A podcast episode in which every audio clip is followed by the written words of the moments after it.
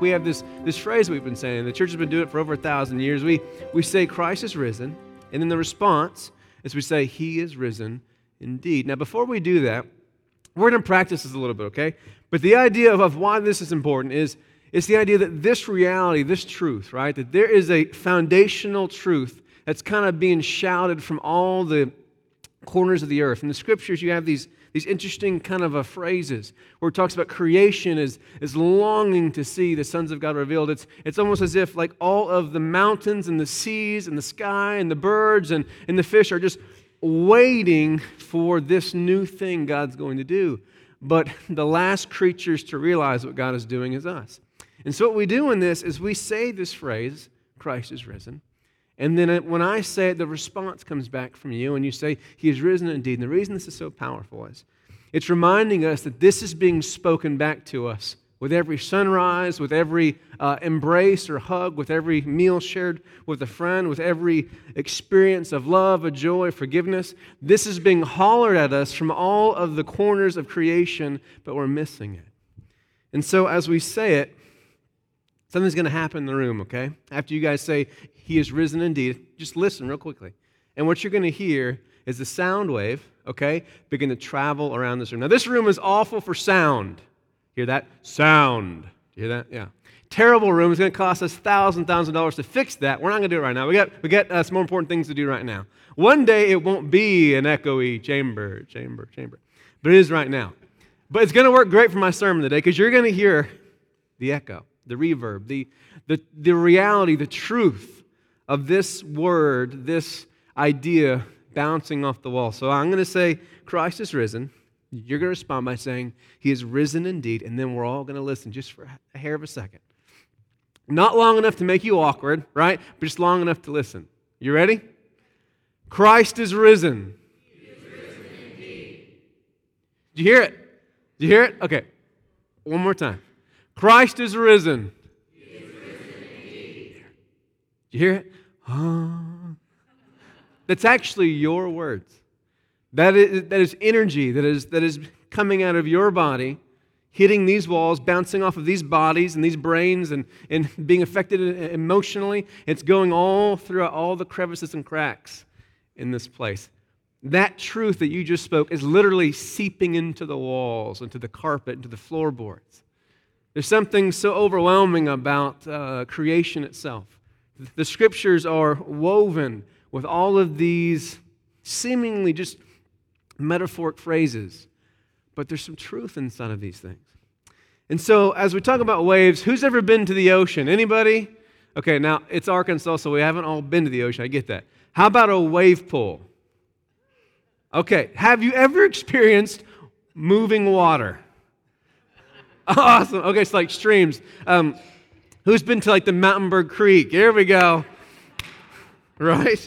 We've all been there. It's, uh, yeah, I can't really use that one. But you get the idea of waves, right? You get the concept. Have you ever seen waves on TV? Okay, we can do this. All right, okay. Now, there, there's an experience in waves when you're a kid, when you first begin to wade out into the water. Okay, when you begin to go from the, the shore and you begin to walk your way down the beach into the water, it starts, okay, small, gentle even. Starts at your toes, right? The first experience of the ocean on your toes. Now, I mean, like feet are kind of weird for some of you, I get that, but stay with me, all right? It's an interesting experience, right? And the water begins to go from your toes to your ankles to your shins to your knees, and it works its way up, right? Well, when you get brave enough, uh, the first time that we took our kids out there, you can, you can tell someone's personality really quickly by the way they react to water, right? They either slowly wade out to it or like they just stay away the whole time. No, this could happen and this can happen. There's sharks. It's basically a big, you know, toilet. All the animals are pooping and peeing in it. I'm not getting it, you know, you know. Then you have like Liam, who's my child. And he just runs and just like dives into the ocean and he gets tumbled and swept back to the, uh, the shore. That's the best thing ever. Let's do it again. Okay we, you can kind of learn so much about how we, we, we live life with this experience. But the first time that you're a child and you go out in the water, the waves are a little bit scary, right? The first time the wave kind of hits you here, you kind of feel the force. You know, oh my gosh, I don't know if I like that. And as you begin to kind of go farther and farther, after like a, a day at the beach, You begin to get comfortable enough to kind of time the waves, right? Here comes the wave, and we're going to up and down. You know what I'm talking about? Anybody? Like you jump. I'm not, I'm not just looking stupid for no reason. You okay. So, like when the wave comes, if you stand still with the wave, if you plant your feet, it will knock you over on your butt, okay? You will take in salt water. It's not fun. Lose your underwear, all the cool stuff, okay? So, like, when it comes, though, what you do is you time it, and right when it's about to come to you, you just kind of hop a little bit, right? And it just kind of takes, so your head just stays above the water just enough, right? And so you go farther and farther. The uh, last time at the beach that we did this, I had my oldest um, on my shoulders. So we're going farther and farther and farther. And of course, when the waves go out, the water comes down. And when it comes back, of course, it goes super high and you just kind of jump. Well, there's a point where you get pretty confident in this whole, you know, dance with the waves. And then all of a sudden, an experience of a wave that you didn't quite expect, right? And so you're waiting to time it, and the first one comes, and you kind of catch some in your mouth. you know, you get the idea. And then in that moment of getting it out of your eyes, spitting it out, the next one comes and hits you, and you kind of like fall back. You get the idea. And then the next one, and then all of a sudden, like you're on your butt and you're being flipped in the water. Have you ever experienced this? Okay, if you've never been in the ocean, uh, when you go home, just kind of get inside your dryer, fill it with water. No, that would not be safe. Don't do that. But it's, it's similar idea, right? And you're just begin to get tumbled all the way back to the shore, okay? Now, when I think, when I kind of chew on the stories of creation, there is an imagery I kind of see in my mind of just this kind of a wave, right? This movement, this force of what God is doing. Now, there is a book, it's called The uh, Magician's Nephew. Who's ever read that before? Anybody? Even less than first service? Amen. It's oceans and books. It's going to be a big hit today. All right. Um, I have this, this, uh, this line from the story I want to read to you.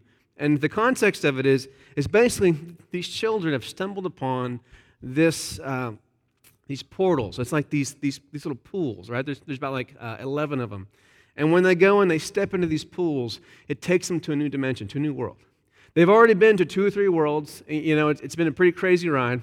They're trying to get away from someone, so they step into this pool in a hurry, and then they come into this new space they've never been to before.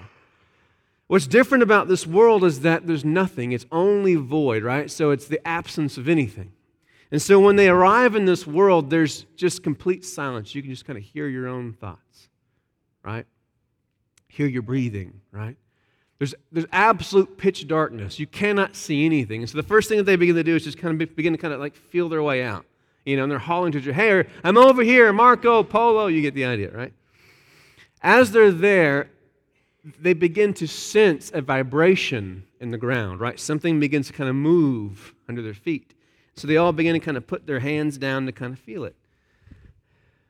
Have you ever felt something before you heard it? Ever? No? Okay. Oceans and dryers? Okay, great. Uh, with sound waves, there are certain types of low register sound waves that you cannot hear, but you can feel it. Even this morning in this room, there were waves coming from these subwoofers that you could not hear them, but you felt them. It's a low register, right? Your ears can't get that low. You just feel it in your chest, right? In your feet, in the floor, in the chairs. And as they begin to feel this, this beat, all of a sudden they begin to hear the, the noises begin to rise around them. And here's uh, how the book explains the next thing that happened. It said, And in the darkness, something was happening at last a voice began to sing. It was very far away, and Diggory found it hard to decide what direction it was coming from. Sometimes it seemed to come from all directions at once. Sometimes he almost thought it was coming out of the earth beneath them. Its lower notes were deep enough to be the voice of the earth herself. There were no words. There was hardly even a tune, but it was, beyond comparison, the most beautiful noise he had ever heard. It was so beautiful he could hardly bear it. Then two wonders happened at the same time. One was that the voice was suddenly joined by other voices, more voices that you could possibly even count. They were in harmony, but far higher up on the scale, cold, tingling, silvery voices. The second wonder was that the blackness overhead, all at once, was blazing with stars. They didn't come out gently, one by one, as a summer evening. One moment there had been nothing but darkness. The next moment, a thousand upon a thousand points of light leapt out. If you had seen and heard it, as Diggory had, you would have felt quite certain that this was the first voice, the deep one, which had made them appear and made them sing. Now, as the story goes on, as they're there, again, it's, it's still dark. And then there's stars, and all I can see is up. And then all of a sudden, they begin to realize that these stars are kind of shining a light around them. And so it's happening at the same time. The, the sound waves begin to change. They begin to hear these different tunes and rhythms and, and beats and noises and songs. And as the song changes, all of a sudden, grass begins to grow up. All of a sudden, these plants and trees begin to sprout. All of a sudden, these birds begin to fly in, in the sky. And then, all, what they see, the ground begins to raise, and hills and mountains and valleys and streams begin to, to be created. And then, what they see in the distance on this hill is this lion. And of course, if you've read these stories, you know that uh, they use Aslan as this kind of imagery for Christ. And they see this lion who's kind of singing and directing this song. And as he's singing these sound waves coming from this lion, all of a sudden the sun begins to rise and the light begins to cover and all the colors, and you can just kind of picture it, right? This is such a beautiful picture to me of what we see in the book of Genesis, the first creation, right? I know sometimes the book of Genesis can be a little bit static, and it said, and God spoke all things into creation.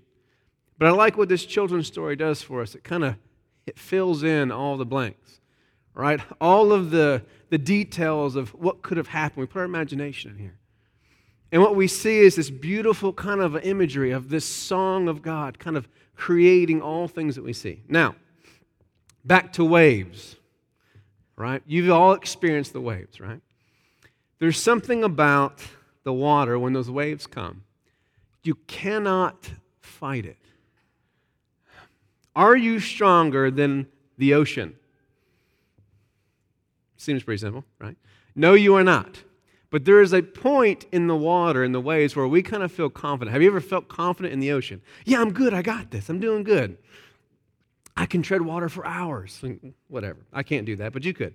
You get the idea. There is a point of confidence we come to in the water sometimes. But there's always an experience in the ocean that reminds you that you are not in control, right? There's always a moment where you get knocked off your feet, where you have the water in your mouth, where you get tumbled a little bit, and you realize, I can't be in the ocean and be in control. I have to choose.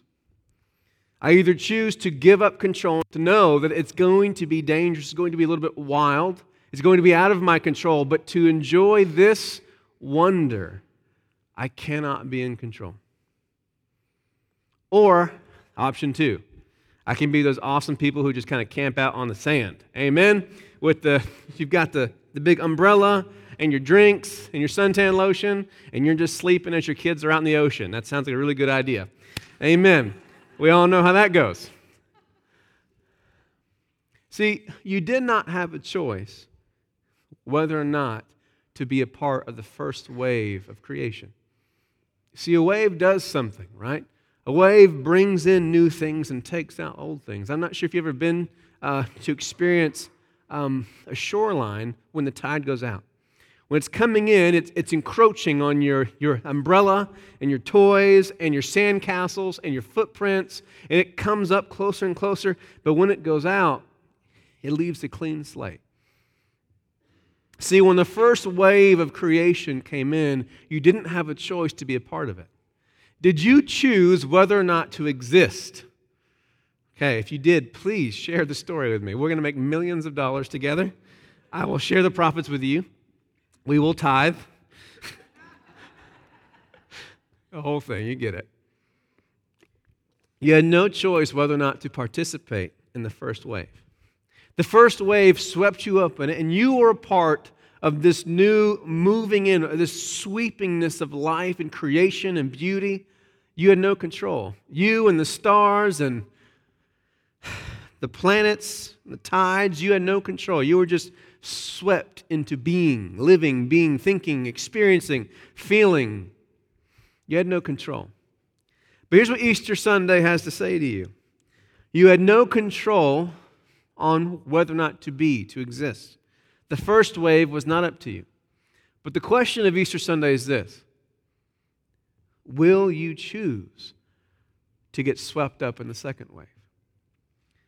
The literal physical body of Christ is the first warning sign, the first taste, the first movement of the second wave. Here, I'll explain this to you.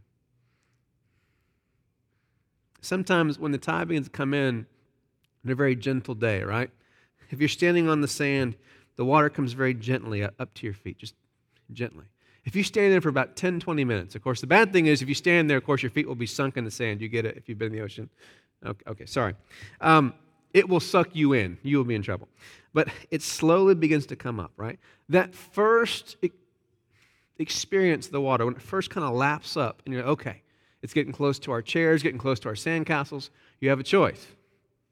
Are we going to pack up and move back, or are we going to stay here? The first lapping of the water, okay, is the resurrection of the body of Jesus. It's the first movement of the water. The way that water always moves, there's always a first kind of a wave, and then it back builds, and then it comes stronger, and then it back builds and comes stronger. Even tsunamis, there's always a gentle ebb, and then a back build, and then the wave comes.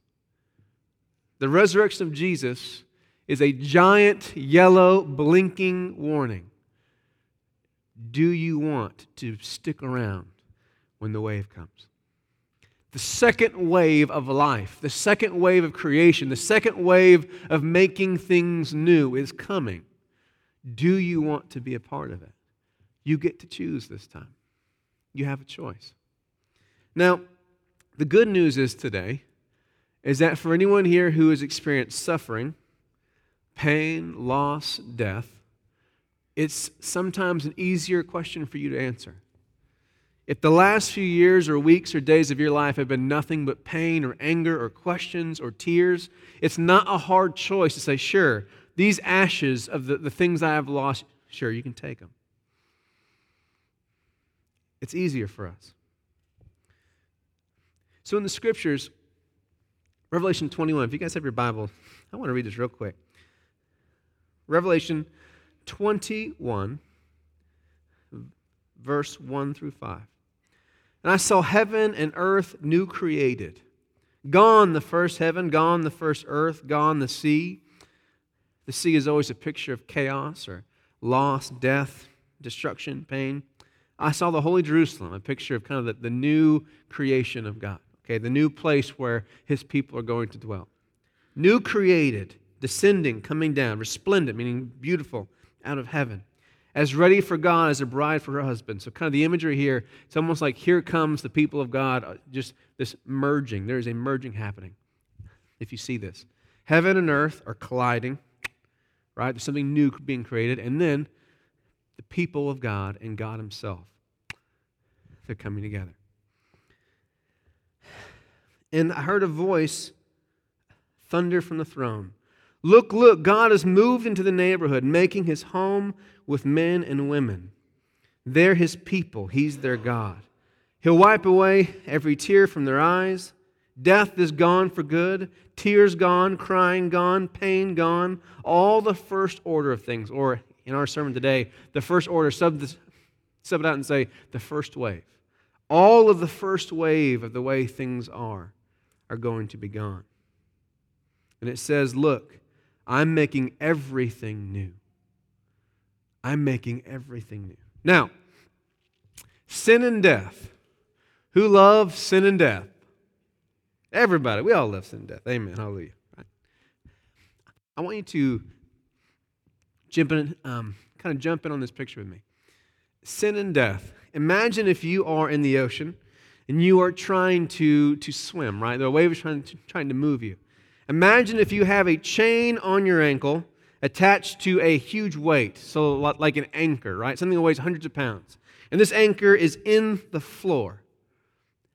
And as the waves come, you're trying to go and you cannot be moved. You are stuck, you're tethered, you're anchored, you are unable to move, to go anywhere new, experience anything new part of the picture that is painted on Easter Sunday. What is possible when you are no longer tied down by sin? Meaning, the things that we do out of our brokenness. Every sin you've ever committed has come out of your pain, your loss, your insecurity, your fear. Everything we've done to hurt us and people around us is not because you're a terrible person, it's because you're a broken person. What if you weren't broken anymore? The majority of your life decisions, okay, have come from a reality of death, right? We have children. Why? So our children can succeed us. We work and we make money and do all these great things so that our kids can succeed us and go on to care. It's, okay, this is a really beautiful picture of life. Amen. Hallelujah. Okay. Most of the choices that you make are centered around avoiding or dealing with death. What if death was not a tether? What if death was not a factor? What if you live life with no fear of there ever being an end for you? What if you live life with nothing to be afraid of, with nothing to hide, with nothing to, to, to need? What if you live life without these things holding you down? Where would the new wave take you? Part of the Easter story is a call to your imagination. What would your life look like if you did not live with fear and brokenness, anger, shame, all these words that don't mean much to us, but if you could hone it in on your personal life, if you, if you could just know yourself a little bit today, what would you look like without those things? What if you never feared death or ending or loss ever again? What would you look like? What would you do with your time? If all you had was a world with the people and things you love the most, with no fear, with no brokenness, with no shame. You could always tell the truth. Amen? No, that'd be terrifying, huh? Imagine if we had five minutes of like truth telling. Five minutes. Say anything, no one holds against anybody. We would have fistfights in the church right now, right? But imagine if you could. Imagine if everyone in this room was healthy enough to be fully honest right now. That shirt looks awful. How about that? His preaching's terrible. Should have gone to First Baptist. I knew it. I mean, what if we had five minutes of honesty, right? What if you had five years of honesty? What if you were healed enough to say all those things you always wanted to say to the people who meant the most to you? What if you could go back with your parents who aren't around anymore and, sh- and say those things you weren't able to say? What if you could forgive and let go of those things that you haven't been able to live to, to let go of? All of your what ifs. What if they weren't what ifs anymore? Now that's a sentence right there. This is what Easter is saying to you. There is a life on the other side of this life. And in that place, you will no longer be held down by all these things that hold you down. But here's the catch there's only one way to get there. Only one way. The wave is the only way to get there. Who's ever seen, okay, please help me with this. Um, uh, oh no, I just lost. Um, uh, Tom Hanks on the island, what's it called? Thank you, Lord. The whole sermon about just went down. So you have seen it. Okay. And so, like, a big part of this movie is him trying to get past the reef, right? The waves, right? Because he can't get past it. That's, that's why he's stuck with the volleyball, right? Wilson, right? Imagine. Imagine, right? The only way to get over there is to go through these waves, right? And every time you come this way, if it does one thing to you, it's going to tumble dry. It's going to flip. You're going to lose. You cannot go over. You can only let it take you. That's it. The only way to get to this place is to let these waves roll you there. So in the Christian faith, we give you warnings. Any good pastor should be very good at reading the warning labels on Christian salvation. Here's the first one Welcome to relationship with God. You get there one way dying and suffering. Have you heard that message yet? Okay. Welcome to the Christian faith. We, we're going to baptize you in water because water's really awesome. Oh, wait, no. We baptize you in water to warn you. The only way to get there, everything's going to have to die. This is such a beautiful picture. We're all going to sing a great song, and I'm going to reenact putting you in the grave. Isn't that awesome? What are we doing? It's a warning label. Warning. Yeah, it's awesome over there, but there's only one way to get there. The first time that, um, I think the last time that I got tumbled to the ocean, I, I was like seven, eight, or nine, and I remember just going out in the water, and there was a, a, a moment where I lost my footing. And the water just kind of pulled me under. And I just remember just spinning. I was underwater and just like feeling that, like your head hit the sand. I'm not sure if you ever experienced that. And just like feeling sand go everywhere. Amen. Hallelujah. Okay. and just getting rolled, right? Just rolled and rolled. And you're, you're just wondering, am I going to be able to hold my breath long enough to when it stops? And I just remember getting rolled and then just finally just kind of it, it, it kind of washed me up on the shore.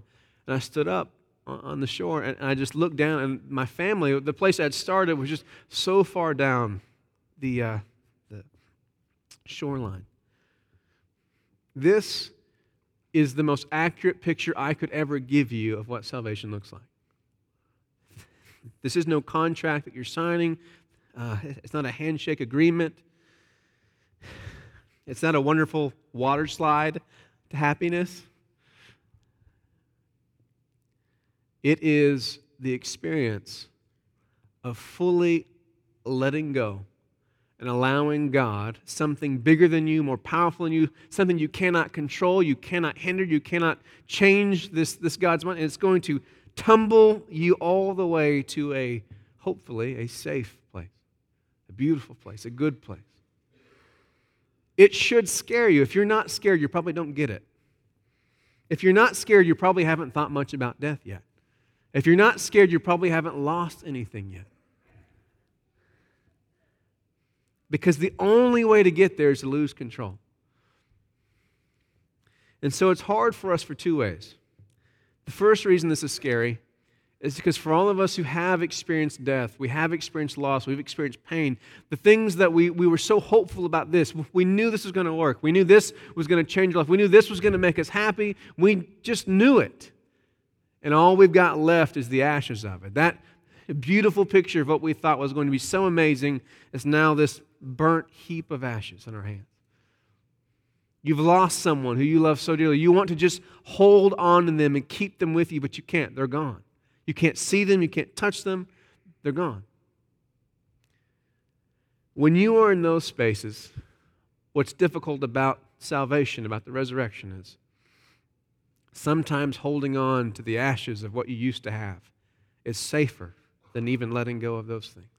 Even crying every night about this loss somehow seems safer than trying to go through a process that you've been told will make you whole again. For some reason, you, it can become comforting to be angry, or comforting to be sad, or comforting to be alone. And for those of us on the other side of this, we have good things. We have, we're happy. Hey, life is good. I've worked real hard to get a good life. I don't want to lose that. In your head, just kind of a picture. If you could take your 10 favorite things from your house, what are they? Your favorite bow, your favorite TV, your lazy boy? Anybody? No one? Okay. You, uh, your camper. How about that? Anyone a, a camper fan? You guys are not helping at all. Is there anything you care about your house? Okay, I guess not. Then just, you know, you guys should tithe everything you got because you don't care about it anyway, right? No. That, your what? Your chickens. That'll work. About $5 worth of chicks. Sounds good.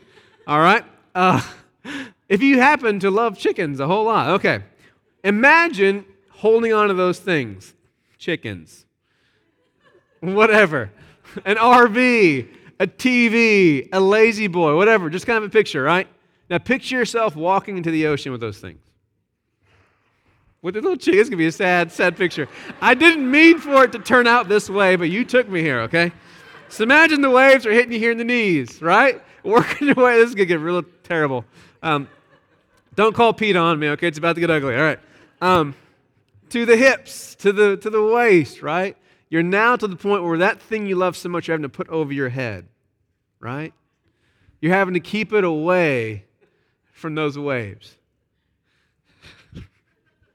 I feel guilty. I feel so bad. Uh, so you're a lazy boy, which is easier, I think, for, for the picture, right? You're dragging that sucker in the water, right? At some point, trying to save that thing or those things is going to cost you your life, right? If you have no choice but to go forward, you cannot go back. It's not an option. The shark, something, I don't know, whatever it is that helps your mind, right? You can't go back. There's only forward. At some point, you've got to let go of those things. If you are going to make it to the other side, at some point you will have to let go of all of those things. If the only way to get to the other side is to let the waves sweep us over there, it might be scary, it might be a little bit overwhelming for us, but it's the only way. At some point, all of these things we have to let go of them. This is the challenge. This is the challenge of the cross. Man, I just love the fact that we have a Sunday where we all dress up in pastels and we all go chase these like you know bright eggs right and the entire day is built around one reality life but what's the trick in that whole little thing right you only get to sunday when you go through good friday. The only way to life is what? Through death. How in the world that goes together with pastels i will never know. We should all be here in black. I don't know. Or swimsuits. How about that? Swimsuit. we're all getting ready for the dive, right? The call of God is to take us deeper. And the only way to go, the spiritual maturity is this learning to let go of these things that we think we love so much. Just let those chicks go. They'll be fine. They'll swim to the other side, maybe.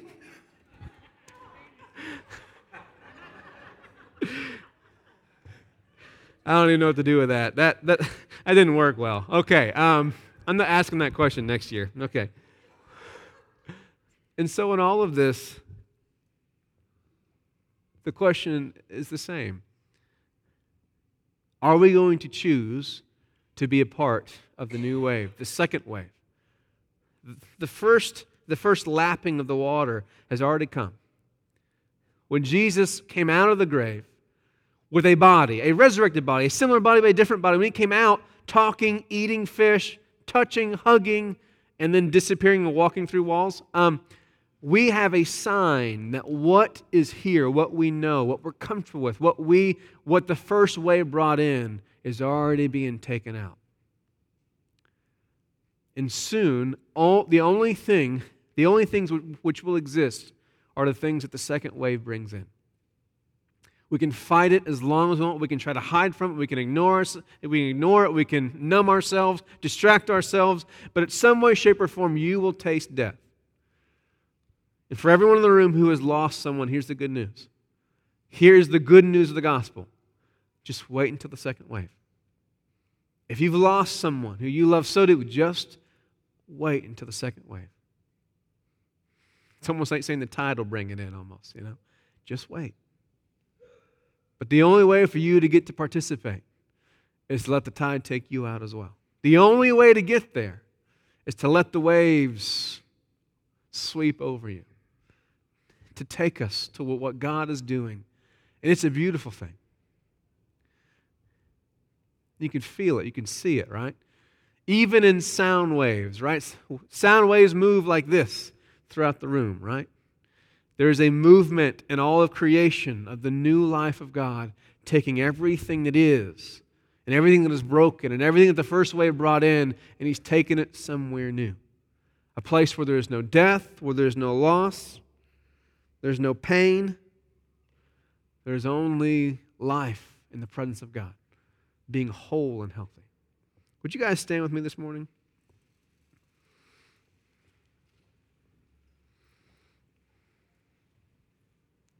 And so, as I was praying about this morning, I, the one thing I really felt heavy on my heart was that, um, you know, we, we know Easter is, is a family kind of a centric day we celebrate. You know, we're all going to take a family picture, hopefully. We're all going to go eat lunch with friends and family. For everyone who's here alone, you know, or, or you feel alone. And specifically, I felt like uh, for people who have lost parents, uh, even more specifically, I felt like it's a day for people who have lost uh, fathers who aren't here with you today. What if you could be with those people again? What if all of the what ifs you have with them, things you wish you have said, hugs you wish you have given, experiences you wish you had shared, all the parts of yourself that you had held back from them, or whether you are a parent, what if you could go back and redo how you spent your life with your children? You could go back and undo those mistakes. You could share more of yourself. You can be more vulnerable, be more present. Choose them over work, whatever it is. This, this is the exciting invitation of Easter. To let the waves take us to a place where there's no death. All that there is is living fully as yourself, completely healthy, not hiding, not running, not fighting, not hurting, just being yourself with the people who mean the most. What would that be like? But the challenge of Easter are you willing to let go? We baptized some people last Sunday, and if you notice, I think we did not force them under. That's called murder. It's not baptism, okay? Um, when you get baptized, you have to choose to let go. You have to let that person lay you into the water. The work of God in Christ is not a forceful work. It's not something where God forces you to be whole and to be healthy and to forces you to receive a life with no death. This is an invitation. The first wave has already hit the shore. With the resurrection of Jesus, the warning's been sent. If you don't want to be swept up, get out of the water. You can always pack up your chairs, you can take your life, and you can live it on the safe edges of the shore and just kind of ignore everything that God is doing. Choose to not be a part of it. That's okay. But the invitation is to come into the deep. The invitation is to know that you're going to lose your lawn chair and your sandwich and your sandcastle. It's all going to get swept away. But the invitation is this the God who is willing to die for us, the God who is willing to hurt for us, to experience life as a human being with us, is trustworthy. Though as we're being tumbled away to the next life, the next, the next existence, we can trust that we will kind of stand up and wake up in a good place because this is the God who loves us. He can be trusted. So uh, before we close, we're going to have the prayer team coming up. And again, two things. If you've lost a loved one, especially parents, father, uh, we'd like to just kind of pray with you today.